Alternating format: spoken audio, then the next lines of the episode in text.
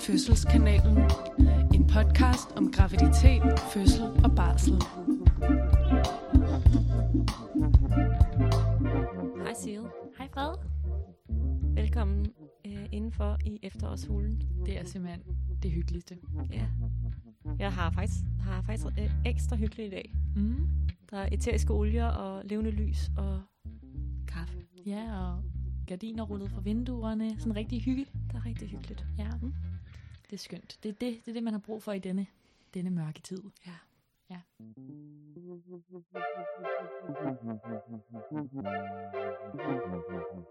Hvordan går det? Det går stille og roligt, synes jeg. det ved glæder jeg jo mig. godt, fordi vi har brugt det meste af dagen på at vende verdenssituationen. Præcis. Vi har været virkelig langsomme i Ja. optrækket. Vi har Ja. spist tilbirkes og øh, drukket rigtig, rigtig meget kaffe. Ja, vi har faktisk brugt tre Snakket. timer på lige at sådan lande, inden at vi kunne øh, Ja. begynde at optage. Ja. Men det er sådan, det skal være. Der skal Ja. være masser af hygge. ja, det er god disponering af tid, synes jeg. Ja, præcis.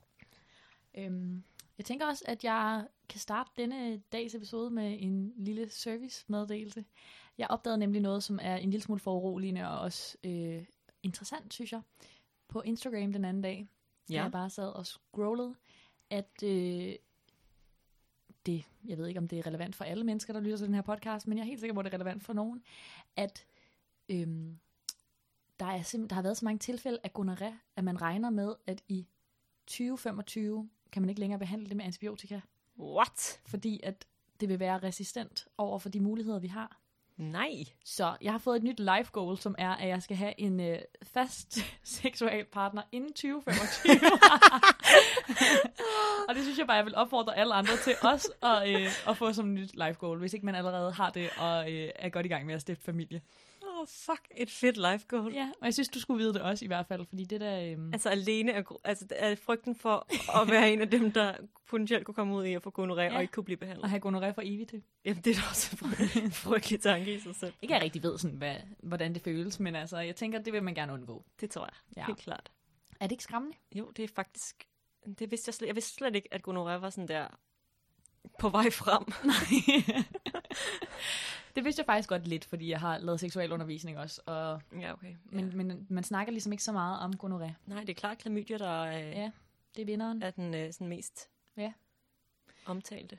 Ja, og den, den har det åbenbart stadig okay, eller sådan, den er Okay. stadig Ja. håndterbar. Nå. Men øh, det synes jeg bare var, var Det synes jeg er en fed service. Ja. Jamen, jeg, det kan det være, at jeg skal hoppe på, på vognen med dig. præcis. Ja, men vi har heldigvis lidt tid, så det, ja. det er jo bero, den beroligende Det er den beroligende del af siden. Jamen, perfekt. Ja. Godt, godt, godt, godt. Jamen, det, øh, det, det er hermed givet videre. Mm, det er godt. til folket derude. Og hvad med dig? Hvordan går det med dig? Ja, hvordan går det med mig? Det går sgu altså meget øh, godt, Mm. synes jeg. Vi, vi kører jo bare derudad med de her, den her podcast, føler jeg. Vi har snart været... Ej, vi har ikke helt været i gang i et år. Men jeg synes, vi nærmer os vores Ja. ja. et års fødselsdag, og det synes jeg er ret vildt. Ja, det er nemlig ret vildt. Vi har lige øh, uploadet episode 15. Ja.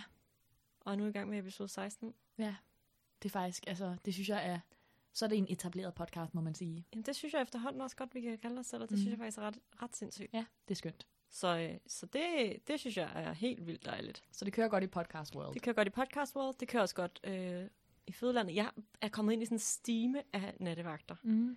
så jeg øh, lever mest om natten for tiden. Ja, det er, bare, det er altid mørkt for dig. Det er derfor, gardinerne er rullet Ja, for nu. Det er, jeg har ikke noget koncept af dags... Det er løgn. Jeg har det jo også fint, og, øh, og er jo også i live om dagen, men jeg synes bare... Jeg ved ikke, hvorfor. overdrivelse frem forståelsen her. Den sidste måned har jeg bare haft rigtig mange nattevagter, så mm. jeg bare lidt levet med sådan... Vendedøgnet, vendedøgnet tilbage. Vendedøgnet, vendedøgnet tilbage. Ja. Øhm, og skal også på nattevagt i nat. Ja. Ja. Og vi havde jo nattevagten sammen den anden dag, som var en ekstra Ej. time lang. Ej, det, Nej, var, skal vi snakke om det? det kan vi Ej, faktisk godt lige Hvor snakke er om. det? det Jeg har, jeg har brug for at brokke mig mere, øh, end jeg har gjort allerede. Ja, Jeg tænkte, inden vi tog afsted, sådan, det var meget sjovt. Sådan. Så kunne man, nogle gange er det også meget rart det der med at få en undskyldning for at kunne brokke sig lidt. Og være Ja. sådan, ej, jeg skal på arbejde, og der er en ekstra time. Men jeg synes egentlig, jeg tog det lidt med en smil, indtil jeg oplevede det. Og ja det var bare... det var jo natten, fra, øh, natten, hvor vi gik over til, til vintertid.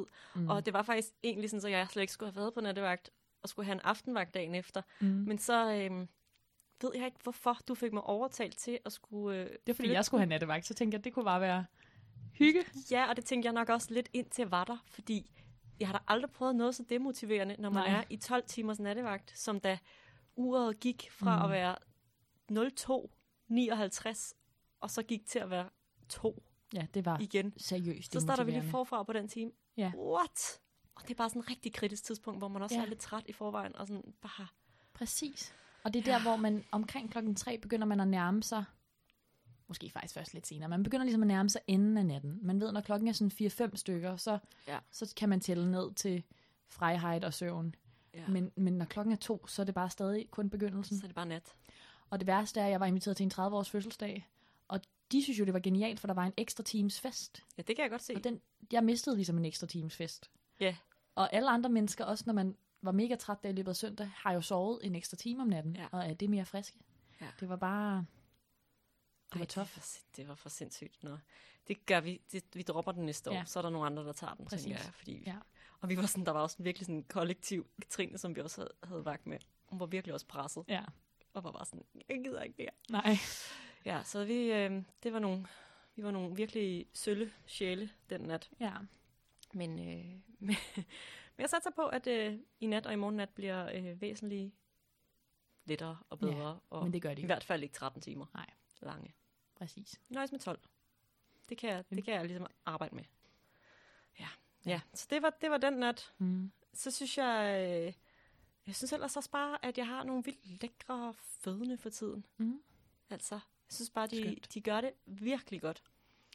Jeg havde, øh, det, det er så ved at være nogle uger siden, hvis ikke en lille måneds tid siden, hvor jeg havde sådan en, sådan en ret episk nat også.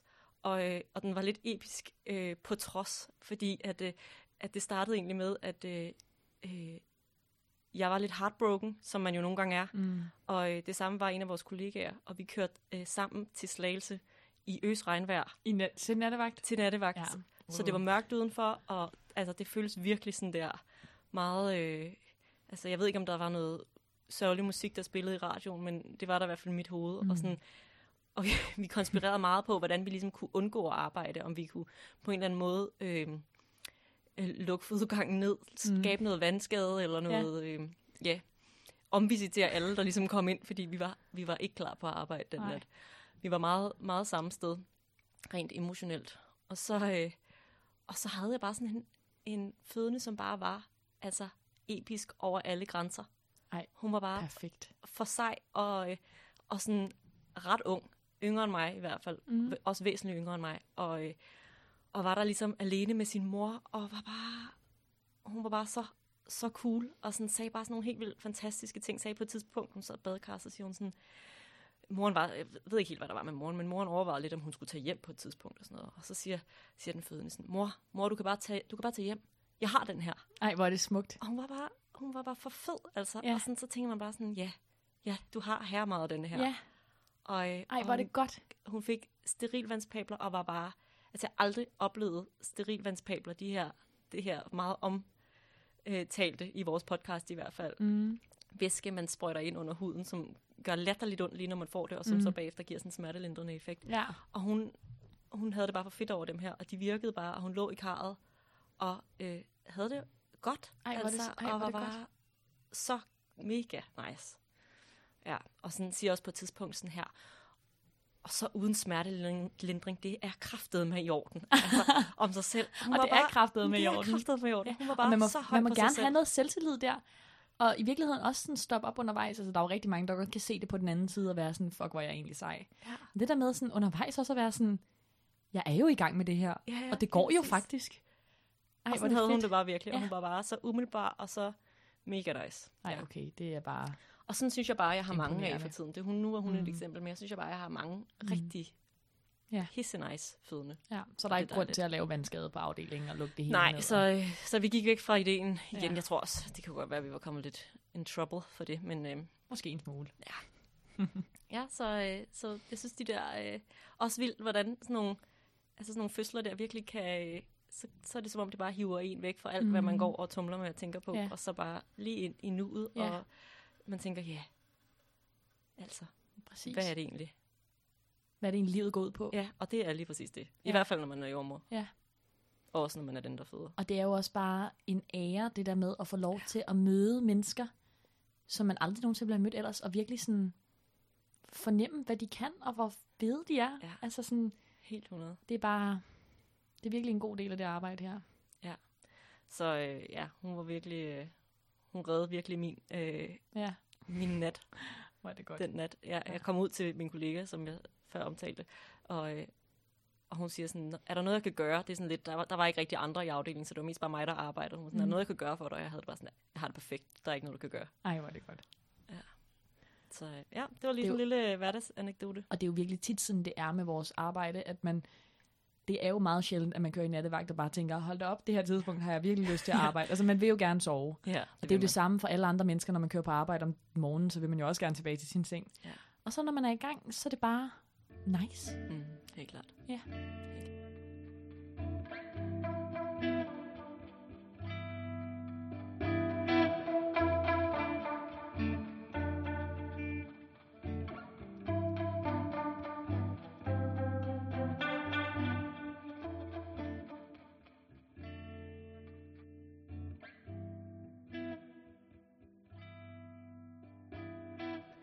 Nå, men nu har vi også øh, snakket Internt. meget om alt Ja. muligt andet. Vi skal videre til det, det egentlig handler om Det i skal dag. Øhm, vi skal snakke om barselsperioden. Ja. Ja. Det, øh, det, på en eller anden måde føler vi, at, øh, at vores podcast har manglet lidt noget barsels, nogle barselselementer. Ja, det må man sige. Der har været meget fokus på fødsel. Ja, og når man nu vælger at sige, at man er en podcast om graviditet, fødsel og barsel, Ja. så må man også leve op til det. Ja. Og, øh, og vi har faktisk også glædet os ret meget til at snakke om det her. Ja, jeg skulle til at sige, at vi gør det med glæde. Det er, ja. øhm, det er et godt emne. Og det er noget, der ligger os meget på sinde. Mm-hmm. Øhm, Og det er jo sådan den første barselstid, vi tænker på her. Altså det er ikke hele det første år, vi vil snakke om nødvendigvis, måske lidt, men, men især de første par uger vil vi have godt fokus på, øhm, hvad sker der med kroppen, og, mm. og hvilke Ja. overvejelser kan man gøre sig, inden man føder, og også måske i processen, mens man er i det i barselstiden ja. efter fødslen, sådan, hvad er vigtigt ja. i denne tid. Så måske overordnet de, de første øh, 6-8 uger, mm. men Mhm. mere specifikt helt klart de første to uger. Ja. Øh, fordi det er der, der er det meste af det sker, mm. Mhm. og så, så vil vi ligesom tage udgangspunkt i det. Ja, og noget af det, vi har snakket om også i vores episode om amning, det er, at for mange, der skal have et barn, der ser man den her fødsel foran sig som sådan en kæmpe, kæmpe begivenhed, der skal overstås. Eller øhm, man kan også se frem til det, men man har ligesom rigtig meget fokus på, at der kommer et stort projekt der, en stor arbejdsopgave. Og det kan godt være svært at forudse eller overskue overhovedet, hvordan tiden kommer til at være bagefter. Øhm, og det her det er måske bare en opfordring til alligevel at lige gøre sig nogle tanker. Det behøver ikke at være meget mere end at lytte til den episode og snakke om det i et par timer efter, eller tænke lidt over det selv. Men sådan overveje, hvad, hvad er vigtigt for mig i den tid, fordi Mm. at det er bare en mega overvældende tid, Ja. ja. og en øhm, krævende tid, og også en fantastisk tid. Men der sker bare en hel masse. Og vi har nok også, vi, jeg tror, vi tænker lidt, at øh, vi ser nogle tendenser, som vi også godt kunne tænke os, at man øh, tog lidt aktivt stilling til. Øh, i forhold til den her Ja. barselstid, øh, at, øh, at man ligesom gør op med sig selv om, hvad er der vigtigt for os, Mm. øh, eller for mig. Øh, og, øh, og så på en eller anden måde prøver at implementere det, øh, sådan så at man ikke bare bliver øh, ligesom ført med af det Mm. damptog, der ruller Mm. efter man har født af mennesker, som gerne vil Ja. ja. se barnet, og øh, gerne vil se en, og sige tillykke, og komme med gaver, mm. som jo er vildt dejligt, og ment på den kærligste måde, men det kan også være sindssygt overvældende, mm. når man, Mhm. overvældende, når man lige er landet øh, i rollen som brand new forældre, Mm. mm. øh, og måske har man lige brug for os at, øh, at lige finde hoved og hale i det. Og ud over det her med, at det kan være vildt overvældende at blive forældre, og man har fået et barn, så har ens krop også lige været igennem en fødsel. Altså man har, måske man er gået i stykker og blevet syet, man skal til at producere noget mælk, livmoderen skal finde tilbage, der skal ske en hel masse ting, sådan rent fysisk oven i det kæmpe nye mentale kapitel af ens liv, man er gået i gang med, så For ikke at sige det der med, at ens sådan, søvn også Ja. har været, været taget fra en i en periode. Altså det, tit så er fødsler jo, kan jo i hvert fald være en lille smule langtrukne. Mm. Øh, måske særligt, hvis det er første barn. Mm. Øh, så, så der er jo mange, der også har været uden søvn Ja. i øh, nogle døgn. og mad, øhm, og sådan, altså man er jo ikke... At man er ikke sådan helt sådan, Nej. ved sine fulde fem. Og jeg tror, der er mange, der forestiller sig det at få et barn er et overvældende øjeblik. Mm. Det er det jo også, må man sige. Mm. Øhm, men hvis man så tænker på, at man også er sådan den mest udmattede, ømme version af sig selv, når det sker, så øh, har man måske ikke så meget overskud lige i den periode til så mange andre ting. Og med det kunne det måske være fint at gå videre til en tekstbog. Ja, lad os tage en tekstbogen om dette. Tekstbogen. Der sker store forandringer i kroppen efter fødslen. Allerede i minutterne efter fødslen trækker livmoderen sig sammen og går til omkring navlen. I løbet af de følgende to uger trækker den sig yderligere sammen til sin normale størrelse, svarende til en pære. Den barslende vil efter fødslen bløde fra det sted i livmoderen, hvor moderkagen har siddet. Blødningen skal være aftagende, men kan vare op til 6-8 uger. De resterende organer, der har skulle give plads til den voksende livmor, falder i samme forbindelse tilbage på deres oprindelige plads. Mavemuskulaturen, der har delt sig for at give plads til barnet, skal ligeledes samle sig igen. Har den barslende fået en bristning i forbindelse med fødslen, skal den have tid til at hele. De mest almindelige bristninger, grad 1 og 2 bristninger, heler på 14 dage, og har man fået et fødselsklip eller en bristning, der involverer endetarmsmuskulaturen, tager helingen typisk 4 uger. Efter den umiddelbare heling vil mange stadig kunne mærke arvæv, der kan være ømt og spænde. Amningen opstartes, og i løbet af de første par dage efter fødslen dannes der prolaktinreceptorer, som er med til at danne grundlag for den kommende mælkeproduktion. På tredje til femte dagen løber mælken til, og i den forbindelse bliver brysterne ømme og spændte, og man kan opleve en feberfornemmelse i kroppen. Udover førnævnte kropsforandringer vil de fleste barslende opleve en generel ømhed i kroppen efter en fødsel og træthed grundet manglende søvn.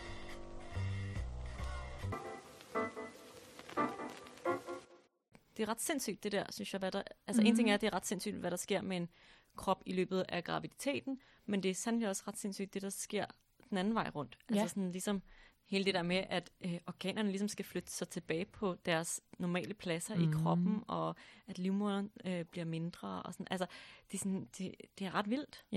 Og jeg synes virkelig, altså livmoderen i sig selv, hvis man tænker på den, er jo det sygeste organ. Altså Ja. ja. den har jo virkelig været kæmpestor. Den har indholdt et barn, som måske har vejet 3-4 kilo eller sådan noget i den dur, og en masse liter fostervand og en kæmpe moderkage, og sådan falder tilbage til at blive på størrelse med en pære. Altså sådan, det er jo virkelig, ja. det er jo sindssygt. Det er ret vildt. Ja. Ja. Øhm, og så, så ikke nok med det, så skal man også lige pludselig begynde sådan et nyt afsnit i sit liv, som hedder amning. Og sådan, Ja. altså, hvor at, det, at det også ligesom skal etableres, mm. og mælken skal løbe til og sådan noget. Jeg er, Ja. så man er fuldstændig sådan en år over det, kroppen kan. Ja, jeg tænker tit, at, sådan, at man må føle sig lidt hudløs i den her periode, fordi Mhm. at man kan mærke rigtig, rigtig mange ting på én gang. Ja. Det må være virkelig, altså, Ja, det må være en det må være, ja. tid. Øhm, og jeg så, altså udover det, så er der jo også det her med, at, at moderkagen ligesom bliver født. Mm. Øhm, og den har jo ligesom været ret stor øh, medspiller i hele det her med at, at producere hormoner, øh, mm. graviditetshormoner og sådan noget. Så jeg plejer altid at se det lidt som sådan en, at når den ligesom bliver født, øh, så er der også lidt et øh, øh, sådan withdrawal af hormoner i kroppen.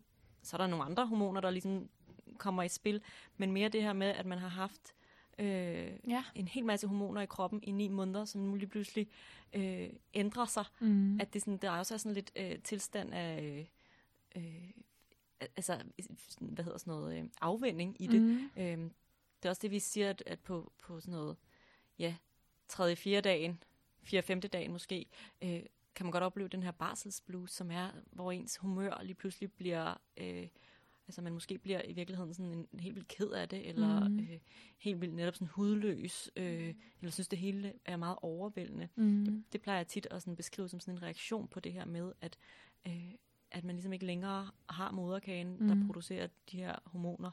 Øhm, Det er ret interessant også, hvis man har prøvet før i sit liv på en eller anden måde at være påvirket af hormoner af en eller anden art, ikke? og haft en reaktion på det.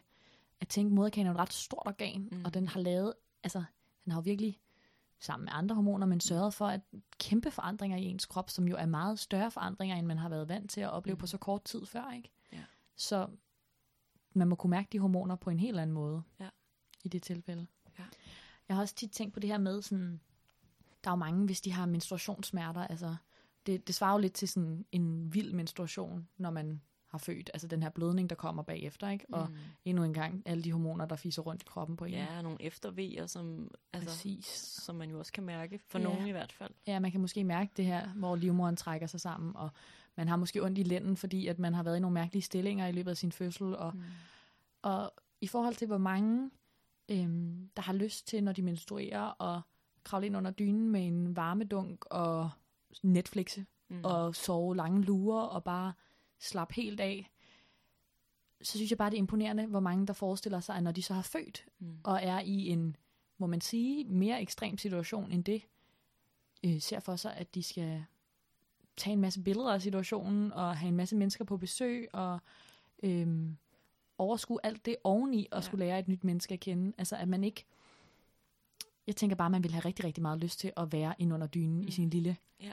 Kropshule. Ja, og det er jo sådan en ting, øh, som er sådan lidt spændende, altså fordi barselssengen, det var jo en ting Mm. før i tiden. Det var jo noget, altså man lå jo i barselssengen, og det gjorde man altså ret længe i forhold til, hvad man gør i dag. Og Ja. det er lidt som om, at barselssengen er sådan et uddødet koncept. Ja. Øh, det, det er ikke længere noget, man rigtig gør det i. Øh, man, er, man er oppe og omkring, og, sådan, mm. og i Mhm. virkeligheden, altså så, så synes jeg, man skal gøre sig selv den tjeneste og gå tilbage i den barselsseng Ja. og ligge der og få serveret ting Ja. og bare ligge med sit barn. Ja. Øh, og, og ikke netop skulle bekymre sig om, om øh, der er mælk i køleskabet, Mhm. og om øh, man har noget at skulle kunne servere for de Ja. gæster, som rigtig gerne vil se det der lille nye øh, Præcis. vidunder. Og det, det, øh, det tror jeg, man, det tror jeg, man, jeg synes, at man skal tænke over, Ja. om, øh, om man ikke kunne omstrukturere det lidt Mm. i forhold til, hvad, hvad man gør nu. Og ja, og hvis man kigger på det engelske ord midwife, som, som jo er engelsk for jordmor, så kommer det ligesom fra sådan en gammel forståelse af, at man var med den fødende i Mm. 14 dage efter fødslen. Så man ligesom sådan, det var en del af jordmorfaget once upon a time for lang, lang tid siden, at flytte ind og ligesom være i huset i nogle uger og sørge for, altså det er jo som må man sige en meget altid i jobbeskrivelse, ikke? men både være der under fødslen, men også sørge for at, at huset ligesom Ja, kørte præcis. rundt, altså sådan at være ja. øh, den nye øh, kvinde i huset i total mm, den gammeldags tankegang med, at der skulle være en wife, der ligesom sørgede for, at der blev lavet mad og gjort rent Ja. og sådan nogle ting. Ikke? Ja. At man ligesom øh, sørgede for, at det hele kørte rundt, og den, der havde født, bare skulle være i barselsengen Ja. og amme og hele og Ja. Producere noget mælk og falde tilbage på plads. Og det er jo det, man skal. Det er smukt. Man synes. skal, jamen, ja. og, man, og man skal jo som en, der lige har født, altså hele, og man skal Mhm. jo bløde, og man skal jo producere mælk. Mm. Altså sådan, så det er også meget at forlange af ens krop, at den skal kunne gøre det sideløbende med, at man bare sådan samler livet op, hvor man efterlod Mhm. det, inden man gik i fødsel. Og, øh, og ikke nok med det, netop også laver det til sådan øh, øh, begivenhedsting, altså hvor Mhm. at, øh, øh, man skal ja, underholde og øh, servere ting for folk, der føler for at komme forbi. Mm. Altså hvor at, øh, at, at man netop måske godt kunne, kunne øh, få tingene til at mødes på en anden måde, Ja. og, øh, og gøre det, gøre det anderledes. Ja. Og stadig måske give folk, altså bedsteforældre og ens nære relationer, lov til at se det her barn, men uden at det øh, at man behøver at forlade den her barselsseng. Ja. Måske kan de godt komme ind og kigge på den Præcis. derinde. Ja. I don't know. Og hvis man ikke, altså det er jo heller ikke, fordi barselseng nødvendigvis behøver at betyde, at man skal ligge i sin seng, men det kan jo måske betyde, at man tager en morgenkåb på og sidder på sin sofa i 20 minutter, imens der er nogle Mm. bedsteforældre forbi eller et eller andet, ikke? Men sådan prøve at sådan, ja, tage lidt udgangspunkt i det koncept, som hedder ja. øh, total ro på. Og netop behandler sig selv lidt som, ikke nødvendigvis som, man, som om man er syg, men, men så i hvert fald som om, at man er, øh, øh, mm, skal vi sige, sårbar, mm. eller øh, måske lidt energiforladt, Mm. øh, og giver sin krop det, den gode energi, den har brug Mhm. for. Altså både i form af søvn, når det ikke Mhm. er muligt, og hvile, når det er Mhm. muligt, og god mad, Mm.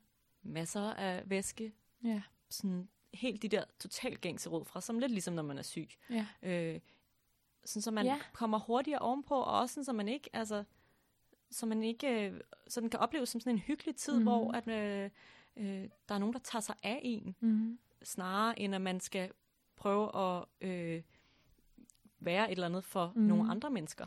Ja, og så jeg prøver at vende det som, at hvis vi skal have besøg, hvordan vil det så give mening, at det her besøg, besøg kunne give noget energi? Mhm. Fordi man kan jo også godt få noget energi ud af at, at vise sit barn frem til nogen, fordi Ja. man synes, det er fantastisk, at man har skabt det her menneske, og man har klaret fødslen. Og, øhm, og måden, man så måske kunne få energi, det var, hvis man sagde, øh, kan I tage en lasagne med, eller nogle boller til fryseren, og øh, kom forbi, så øh, jeg, kan, jeg kan mærke, at jeg kan simpelthen ikke overskue og lige skulle finde ud af, hvad jeg skal servere, eller brygge kaffe, men I er velkommen til lige at stikke hovedet ind og sige hej, og se med, og tage en snak, og, og så smutte igen, og måske også nærmest altså sådan, snakke om, hvor lang tid skal det her besøg vare, og hvad skal det indeholde, altså sådan, Ja. man må gerne stille nogle krav. Det, Helt klart. det er på en eller anden måde, tænker jeg, mere fair, at det er den nye familie, der kan stille krav, og ikke Mm. dem, der skal besøge, der kan stille krav. Og det er jo altså måske lettere sagt end gjort, fordi der er sikkert rigtig, rigtig, rigtig mange mennesker omkring en, der gerne vil forbi, og som... Mm. Ja. Og det er jo lige præcis Ja. det der, det synes jeg er en, er en vild god idé, og en vild god måde at gøre det på.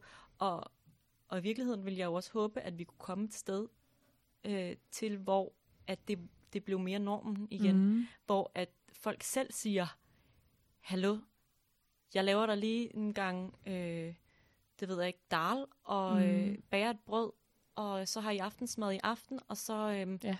øh, så kan jeg lige kysse dig på panden og øh, se dit smukke nye barn. Præcis. Agtigt. Øh, sådan så, at det, altså fordi det er da også et hårdt ting at skulle begynde at sætte regler og sådan, mm. Men det kan godt være, at det er sådan, man bliver nødt til at gøre i starten, Mm. hvis ikke at det ligesom øh, folk omkring en kan tage den der på sig, men jeg synes, Mm. til alle, der ikke øh, nødvendigvis skal have børn, som lytter med derude, og som måske har venner, der skal have børn, eller familiemedlemmer, som skal have Mm. børn. Måske kunne, kunne man også være med til at tænke de her tanker, Mm. øh, og gøre de her, sådan så at når, øh, når man på et tidspunkt selv skal på barselsbesøg, at det er det, man gør. Mm. At man øh, lige bager et eller andet, eller Præcis. laver noget aftensmad, Ja. ja. så det ikke er det, øh, de nybagte Mm. forældre behøver at Mm. bekymre sig om. Lige præcis.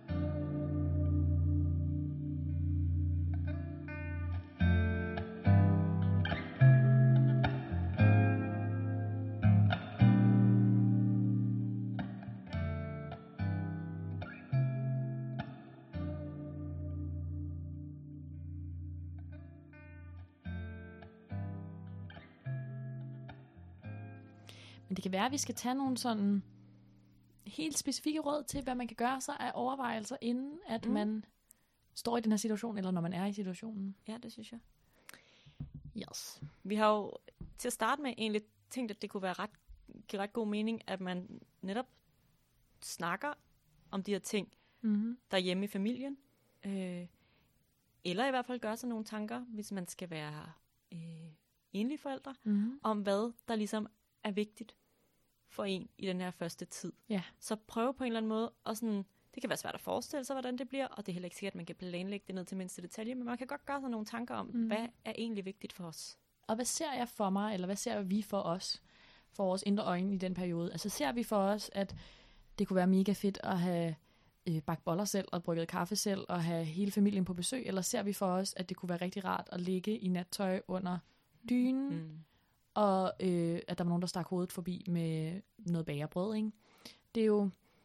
Og begge dele kan jo godt være rigtigt på sin vis, ikke? Men, men der er i hvert fald noget befriende i at have, have lagt en lille, en lille, plan. Ja, helt klart. Ja. Og der kan man også sige, hvis man nu synes, at det er rigtig rart at kunne servere noget for de mennesker, der kommer, så kan man jo bage nogle boller i forvejen og proppe dem Mm. i fryseren, sådan, yes. så det ikke er, når man er der, at man skal til at gøre ting. Ja, og man kan også have gjort sig tanken inden, at i drømmeverden, så ville jeg da synes, det var fantastisk, hvis jeg kunne overskue at bage boller. Og så når det ko- kommer til stykket, så kunne man ikke det alligevel. Men så har man ligesom afgjort med sig selv, det er også okay, hvis jeg ombestemmer mig, og altså på dagen siger, hey venner, det går ikke alligevel, sådan, jeg kan ikke overskue det. Sådan, I er selvfølgelig velkommen til lige at stikke hovedet forbi, men, ja. Men jeg tror ikke, at øh, det bliver meget mere end det. Lige præcis. Og så kan det jo også godt være sådan noget med, øh, hvad er det for nogle, hvad er det for nogle venner Mhm. eller familierelationer, Mm. relationer, vi gerne vil have på besøg, Mhm. og, hvad, og hvad hvad for nogen skal vente Ja. en uges tid. Fordi jeg lover, at den der baby, den er totalt meget lige så cute. Ja, Øh, præcis. to uger gammel, som den Ja. er lige når den er kommet ud. Hvis ikke mere.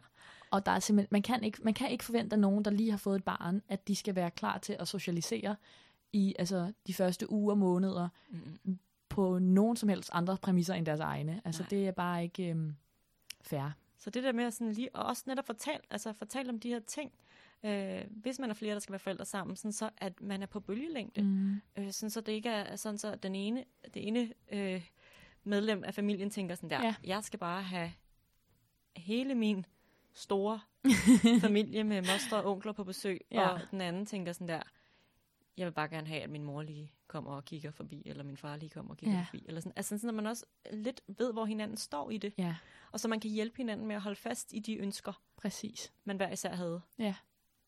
Og måske også hjælpe hinanden lidt, hvis det er svært at sige fra, for eksempel. Ikke? Så lige tage lidt over, øhm, skiftes lidt til at være den, der gør det. Ikke? Ja. Øhm, Og nogle gange ved man også i sit øh, forhold sådan der, det, det er dig, der er den bedste til at sige fra, og mig, Ja. der måske har lidt sværere ved det. præcis. Og så kan det være, være den person, der er Ja. god til at sige fra, der får lov til at være dørvagt. Ja, og man kan sige, på den måde kan man også opfordre til at allerede snakke med familie og venner inden fødslen, hvis man ved, altså hvis man ved. Ja. med sig selv, det kommer vi nok ikke til at have så meget overskud til, og så kan man jo godt altså, trække det tilbage og sige sådan, hold kæft mand, vi er åbenbart de ultimative overskudsmennesker, I er velkommen til at komme forbi alligevel. Men det kan godt være en fordel, hvis det her er noget, man sådan bekymrer sig om, eller man, man kan mærke, at det er et lidt stort pres at skulle have på sine skuldre oven i alt det andet. At, at sige det til venner og familie inden, sådan, hey, vi har tænkt over det her, og jeg tror, det kommer til at være nogenlunde på de her præmisser. Mm.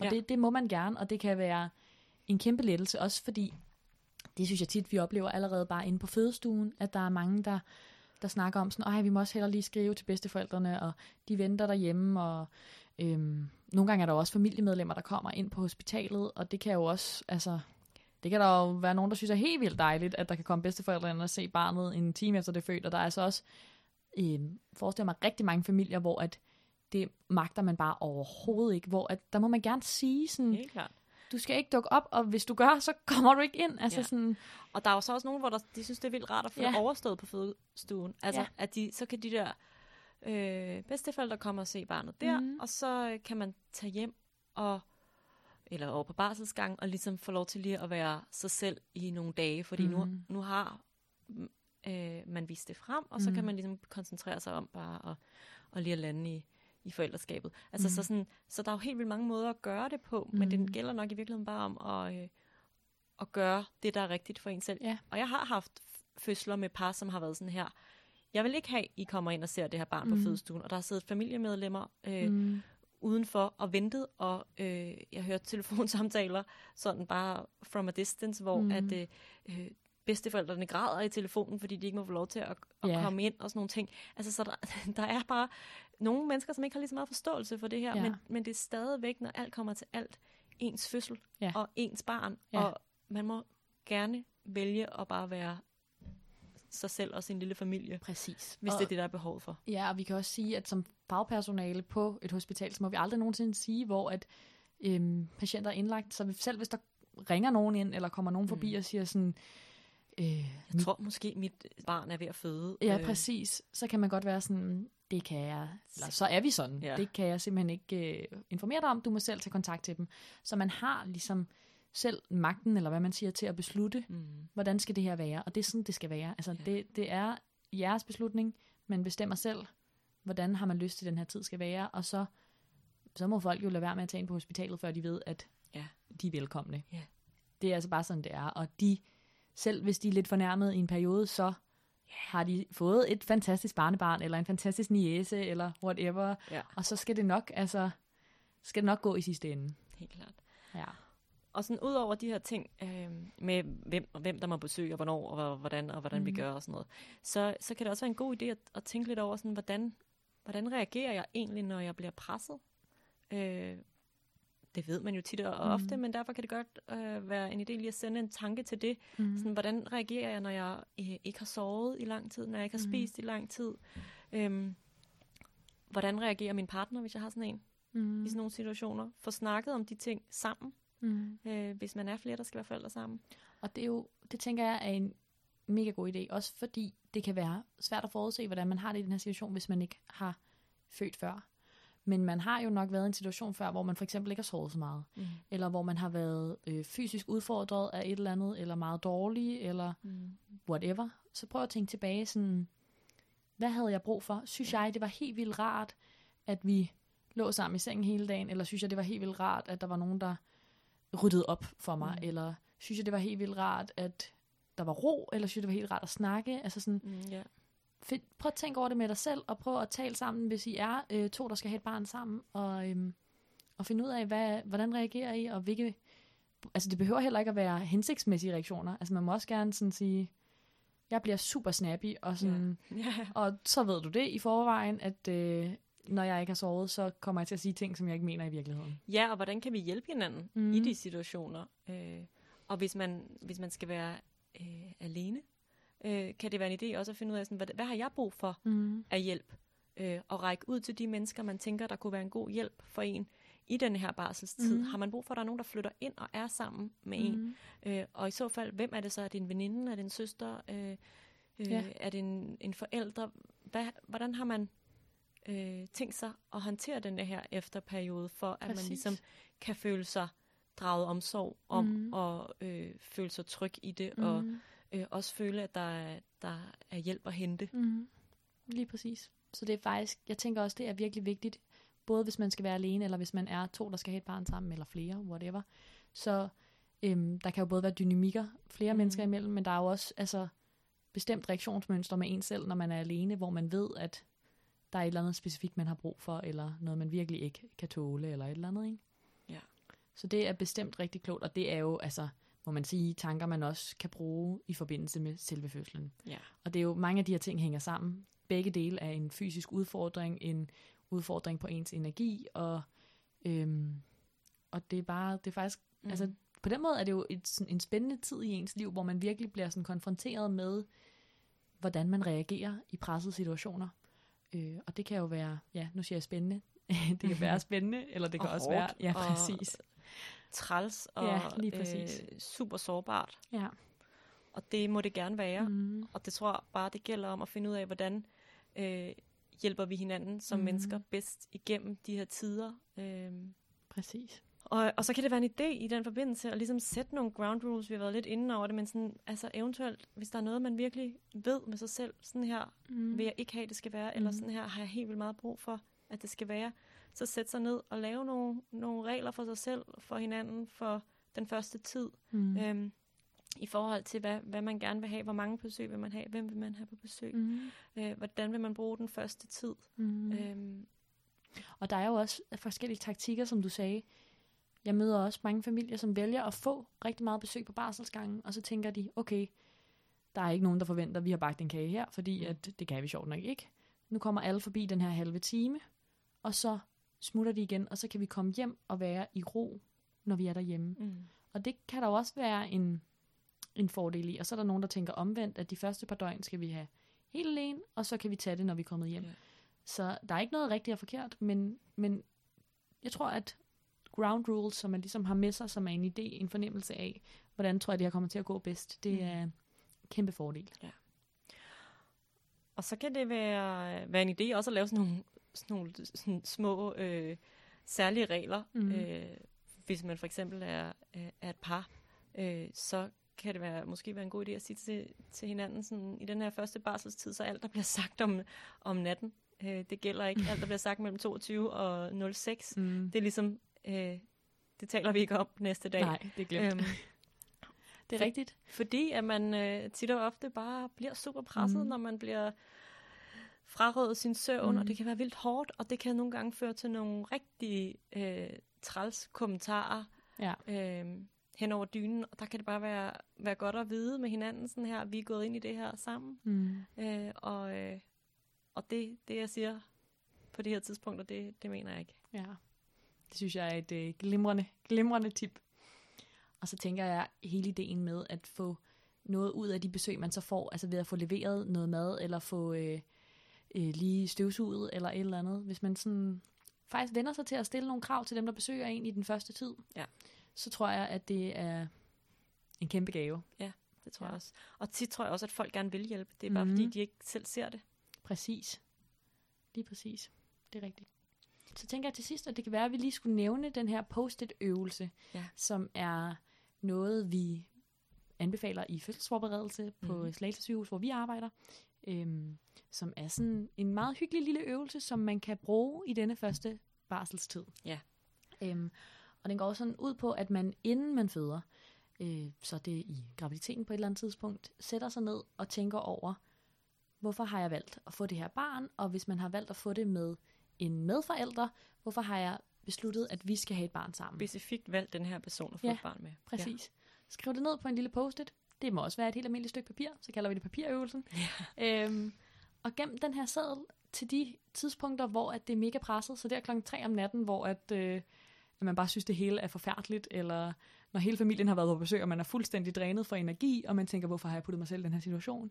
Så kig på den seddel og tænk sådan, okay, kernen i det her er jo faktisk noget fantastisk. Det er, det er en så fin øvelse. Ja. Do it. Do it. Do it, do it.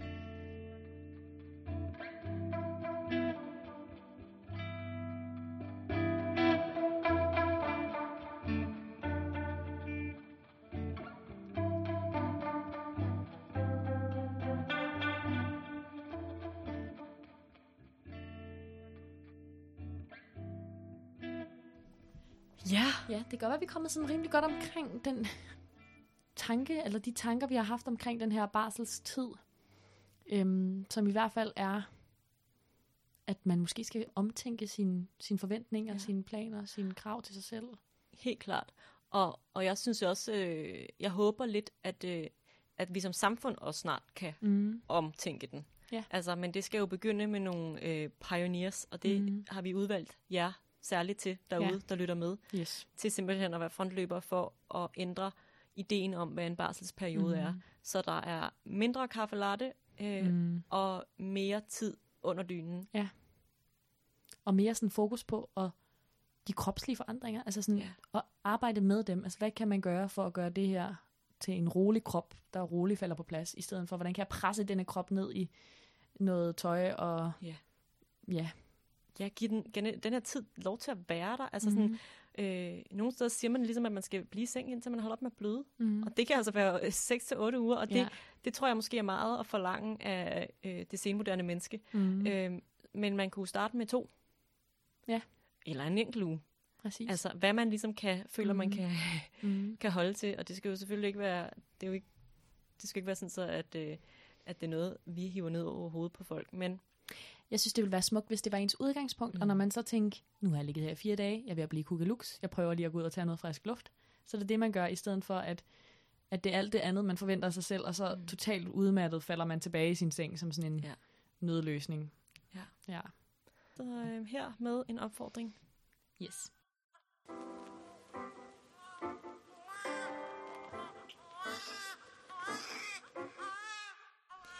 Så kan det være, at vi skal gå videre til ugens brevsprække. Ugens. Det bliver ved med at sige. Det er Jeg bliver ved med at sige ugens. En eller anden dag, så har jeg en idé om, at det her det bliver en ugenlig podcast. Men til øhm, episodens brevsprække. det synes jeg. Yes. Og vi har jo fået en besked, og det er en ret vigtig besked. Øhm, det er en, der spørger, hvad har I af oplevelser med fødsler med personer med vaginisme? Er der noget, I som jordmøder anbefaler, man gør øh, ved slash træner under graviditeten, øh, hvis man døjer med vaginisme? Både den psykiske og den fysiske slags. Yes. Og det synes jeg bare øh, egentlig er en ret vigtig ting lige at tage Mhm. op. Fordi det er der rigtig mange, der døjer med. Mm. Og øh, jeg kan sagtens forstå, hvis det er noget, der fylder Mm. helt vildt meget, også under en graviditet og en kommende fødsel. Ja, det kan være, at vi lige skal forklare kort, hvad vaginisme er. Ja. Øhm, det er vel grundlæggende problemer med indtrængen i vagina, hvis man kan sige det sådan. Øhm, og det kan være under sex, men det kan også være, at man har problemer under en gyne- altså man har svært ved at få lavet en gynækologisk undersøgelse for eksempel. Ja. Øhm, eller øh, hvis man tænker i sin fødselsøje med, at man, man øh, har svært ved at få foretaget de her undersøgelser, hvor at vi øh, mærker med to fingre op i vagina for at se, hvor langt man er i fødslen. Ja, jeg tænker i hvert fald, det er det, som man som, øh, altså som den lytter, der ligesom har skrevet ind til os, kan være bekymret for. Ja.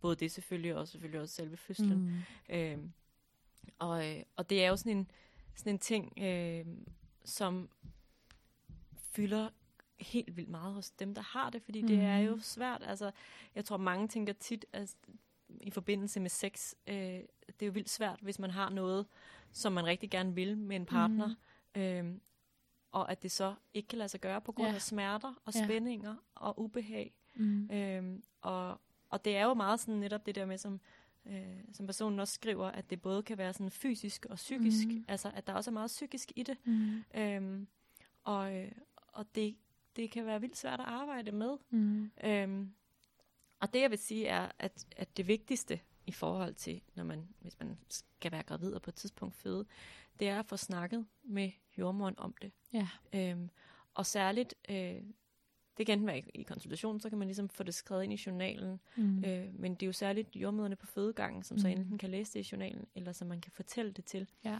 Øhm, Altså, jeg kunne forestille mig, at det vil være øh, givende allerede at snakke om det i graviditeten. det altså, tænker jeg også helt klart, det vil. Også bare for at få vendet sig til at få sagt det højt, inden Mm. man står i en fødselssituation Ja. og skal sige det til nogen. Øhm, både fordi det selvfølgelig være en fordel, det står i journalen, så man ikke skal sige det. Men også bare for lige sådan, en ting er at lytte med her, eller læse om det på nettet, eller hvad man nu gør, men sådan, det der med lige at sidde over for en fagperson og sige sådan, jeg oplever det her, og der er en fagperson, der siger til en sådan, det skal nok gå-agtigt, Mm. og hvordan kan vi takle det? Ja. Ja.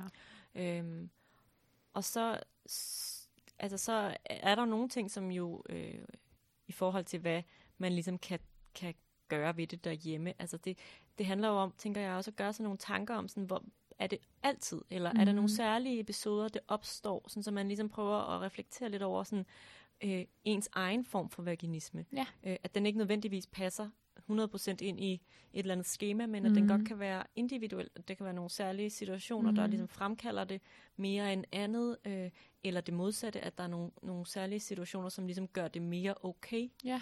Øhm, og, og så måske få videreformidlet dem. Ja, og, og det tænker jeg både kan være øh, at sidde og tænke over det, altså tænke tilbage Mm. på de oplevelser, man har haft i løbet af sit liv, men, måske også, hvis man har mod på det, og altså lave noget perinealmassage, altså sådan prøve at massere ens mellemkød, eller prøve at, og sådan, hvis man har en partner, måske få Mhm. vedkommende til at mærke, eller selv prøve sådan at udforske, er der, nogle gange kan det godt være altså et, et helt fysisk sted, måske for eksempel, mm. hvor at der sidder et eller andet, der trigger, eller øhm, eller måske bare sådan vende sig til, hvad kan jeg gøre fysisk med min krop? Kan jeg, hvis jeg trækker vejret på en bestemt måde? Ja. Er der noget af det, der kan hjælpe mig? Eller hvis jeg har nogle bestemte billeder i mit hoved af, af noget afspænding af en art? Er der et Mhm. eller andet, jeg kan bruge som værktøj sådan, sådan fysisk med ens egen krop? Ja, for nogle gange kan det jo også netop opstå, øh, sådan, særligt i øh, situationer, hvor man måske bliver anspændt. Altså hvis man,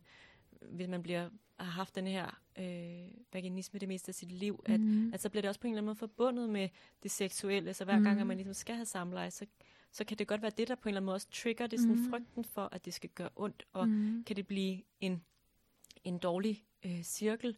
ja. Øhm, og at man så også tager det med videre ind i for eksempel en gynækologisk undersøgelse, Mhm. at man ligesom, at det er frygten for, at det skal gøre ondt. mm. Så tag, tag alt det der med, at man skal nå et specifikt sted hen ud Mhm. af det, og så se sådan, hvad er egentlig muligt, hvornår, hvornår gør det ondt, og hvornår gør det ikke Ja. ondt. Øhm, Præcis. så man på en eller anden måde undersøger sin krop lidt også i Mhm. forhold til at vide, hvor er dens grænser, Mm. øh, og så selvfølgelig overholde dem. Mm. Det vi som jordmøder gør, tænker jeg også kan være rele- relevant at sige, det er jo, at vi øh, gør meget ud af at gøre det på den fødendes præmisser. At vi ligesom øh, gør meget ud af, at, øh, at det skal være okay, Mm. og går meget til, forsigtigt til værks. Mm. Og så selvfølgelig øh, for, for accept til at gøre det, altså Mhm. så, vi, så vi ikke gør det uden at få lov, Mhm. øh, men at, at den, den fødende ligesom siger sådan, ja, det må du godt, og så prøver man sig jo frem, Mm. og så kan man sige, man skal jo aldrig gå med til noget, som man ikke kan være med til. Nej. Øh, og, og det er jo selvfølgelig vores måde på en eller anden måde at orientere os i fødslen, øh, og det kan være et brugbart værktøj, øh, men, men det er ikke nødvendigvis altid, at det er, øh, øh, er nødvendigt. Nej. Øh, der kan nogle gange være sådan en need to know og nice to know Ja. øh, element over det. Øhm, Og nogle gange så ville man jo ønske som jordmor, at man havde røntgenøjne og bare mm. hele tiden kunne holde øje.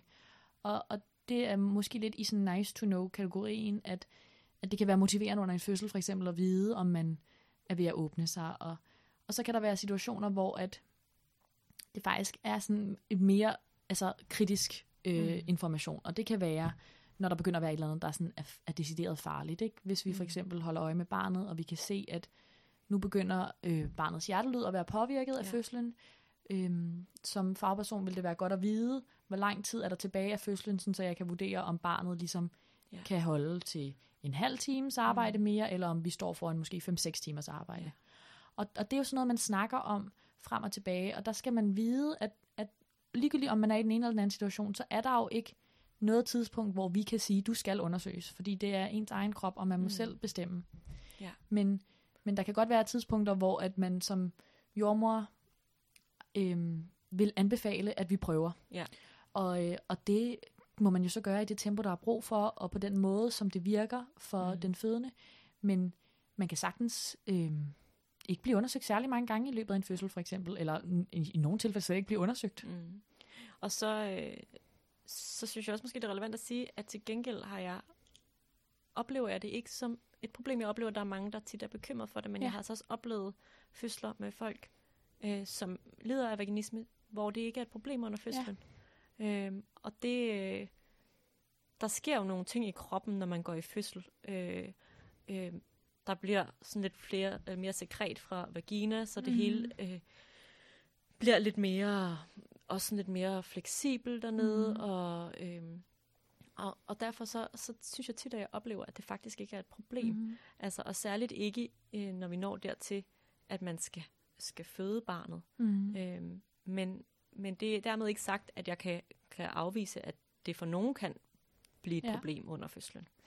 Men jeg vil gerne øh, gå ind under den samme hat og sige, at jeg har også oplevet øh, mange fødende, der har sagt, at de har vaginisme og været bekymrede for det. Og så har der slet ikke været, altså, så har det altså faktisk nærmest ikke været noget, man kunne mærke. Mm. Og jeg har også oplevet nogen, hvor at det er noget, vi har arbejdet med, men hvor Mm. det er gået fint. Altså hvor vi har brugt meget tid på afspænding og så videre, når man skulle lave en undersøgelse. Øh, jeg har også haft en enkelt oplevelse, hvor at det var, øhm, det var meget problematisk. Altså det, Ja. hvor vi faktisk endte med slet ikke at kunne undersøge på noget tidspunkt. Men det var også en fødende, det er lang tid siden, det var under min studietid, men en fødende, som jeg tror slet ikke havde forberedt sig mentalt på, Mm. på at skulle stå i den fødesituation, og at, at det faktisk, jeg tror på en eller anden måde ikke, hun havde koblet de to ting. Nej. Og, øhm, og det kan man sige, der kan jo også være noget fint i at tænke, det skal nok gå det hele. Mm. Men jeg tror også, der kunne have været en god gavn af at snakke under graviditeten om det her, og forberedt sig med ja. nemlig at prøve at spænde af og, øhm, og, øh, og, og snakke åbent om det, og ligesom skabe en tryg, tryg stemning, ikke? Ja. hvor at det viser først at være et problem i situationen. Så der vil jo, altså, og det, alle kroppe er jo forskellige, der vil jo Mm. måske være nogen derude, hvor at det bare er øhm, en, en, en kæmpe problematik, som er mega, altså mm. er en er mega hårdt arbejde og kommer til at være svær at håndtere under en fødsel. Ja. Men i langt, langt, langt de fleste tilfælde, så kan man sagtens, sagtens arbejde med det. Ja. Det tænker jeg sådan er min... Det er vores generelle følelse, Ja. uden at vi hverken selv øh, lider af veganisme, mm. Eller ved alt, der er at vide om det. Præcis. Øh, men, Men- det er vores noget... umiddelbare oplevelse. Ja, lige præcis. Og noget, man skal være helt sikker på, det er, at hvis man siger til øh, en jordmor, at man har veganisme, så tænker hun ikke, what the fuck, det har jeg aldrig hørt om. Det er Mm. super mærkeligt. Så tænker hun, okay, dejligt, at du siger det. Altså virkelig dejligt, at du siger Ja. det. Og øh, det har jeg mødt masser af Mm. gange før. Altså det er ikke sådan en, en sjældenhed på den måde. Det er jo, altså nu googlede jeg bare lige for at se, om jeg kunne finde nogle tal på det, og det jeg kunne finde, det var i hvert fald, at det var sådan mellem en halv og en procent, der havde vaginisme. Så det er sådan, det er jo noget, man møder. Det er det. Kom vi omkring det, synes du? Det tror jeg. Ja. Øhm, jeg tror, en sidste ting, jeg lige vil sige, det er måske, at hvis man... Der er jo også nogen, der ved, at der måske er en bestemt hændelse i deres liv, der har øh, udløst det her vaginisme. Øhm, og det er jo, i mange tilfælde, er det jo noget, der binder sig til noget psykisk, men det kan være rigtig, rigtig svært at afgøre, hvad er det lige præcis, der Mhm. gør, at jeg har fået den her reaktion. Men der er jo også dem, som vil vide, at de har oplevet et eller andet specifikt, som gør, at de nu har vaginisme. Og der vil jeg bare opfordre til, at hvis man kan prøve at arbejde med det, at mm. så finde en eller anden måde, hvor, og det kan både være øhm, samtaleterapi, og det kan også være, at det er kropsterapi, altså en eller anden form for arbejde med ens krop. Mm. Men, men måske prøve nogle ting af, hvis ikke man Ja. allerede har gjort det. Mhm. Øhm, fordi det er jo en gave i livet. Det er jo ikke kun i forhold til ens fødsel, men i forhold til alle mulige andre situationer. Vil Ja. det jo bare være dejligt at, at kunne måske komme et andet sted hen. Ja. Ja. Det var bare lige det. Det var bare lige det. Fint. Ja, Yes. smukt. det var lidt hulesnak her fra, fra øh, Nørrebro-hulen, Ja, Frederikkes hjem. lige præcis. Nu er det snart øh, måske tid til en lille lur for mit vedkommende. Og hvad skal der ske med din Jeg eftermiddag? havde jo rigtig aftenvagt, men den har jeg byttet væk, for jeg skal ud og se Fusbarl. Det skulle vel aldrig være Brøndby, der spiller. Det skulle det. Der er pokalkamp i aften, og det bliver super godt. Ja, I vandt jo i søndags. Vi vandt i søndags en meget dramatisk kamp. Ja, det hørte jeg. Øhm, det var fantastisk, men også lidt, jeg får det altid lidt dårligt, når der er nogen, der får rødt kort. Altså også selvom det er modstanderne. Altså jeg kan godt fornemme, at jeg burde være glad, og en del af mig er også glad. Men jeg, er også sådan, jeg synes, det er synd for det stakkels menneske, der skal Okay. forlade banen foran 20.000 tilskuere Ja. i total ydmygelse. Øhm, og så kan man jo sige, at det hjalp lidt på, da vi også selv fik et rødt kort, men det føles faktisk ikke fedt. Mm. Så det var bare, det var dramatisk, men også lidt, øh, ja, der var i hvert fald i drama for alle pengene, vil jeg sige. Mm. Ja, Klart. det var Og skønt. hvor ligger I så nu henne? Lige nu ligger vi nummer tre øh, i. Superligaen, ja. Men vi, det er en pokalkamp i aften, så det, det er ligesom en anden liga. Det er oh, pokal. okay. Ja, Ah. så, det, Fik jeg lige afsløret min manglende fodbold. Øh, så det kommer ikke til at spille ind på, øh, på vores øh, stilling i øh, Superligaen. Men øh, det gør jo ikke, at man ikke stadig skal have det rigtig sjovt på stadion. Men øh, jamen, så vil jeg bare sige øh, god kamp til dig og Brøndby. Tak, og du skal i nattevagt? Jeg skal i nattevagt. Ja. Ja, så øhm, Jamen, god arbejdsløst. jo, tak skal du have. Og så synes jeg bare, at vi skal sige adios. Adios. So long.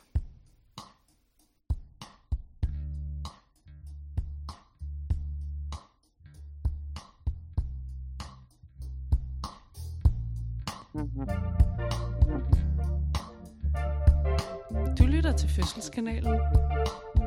Det er sgu da fedt, mand.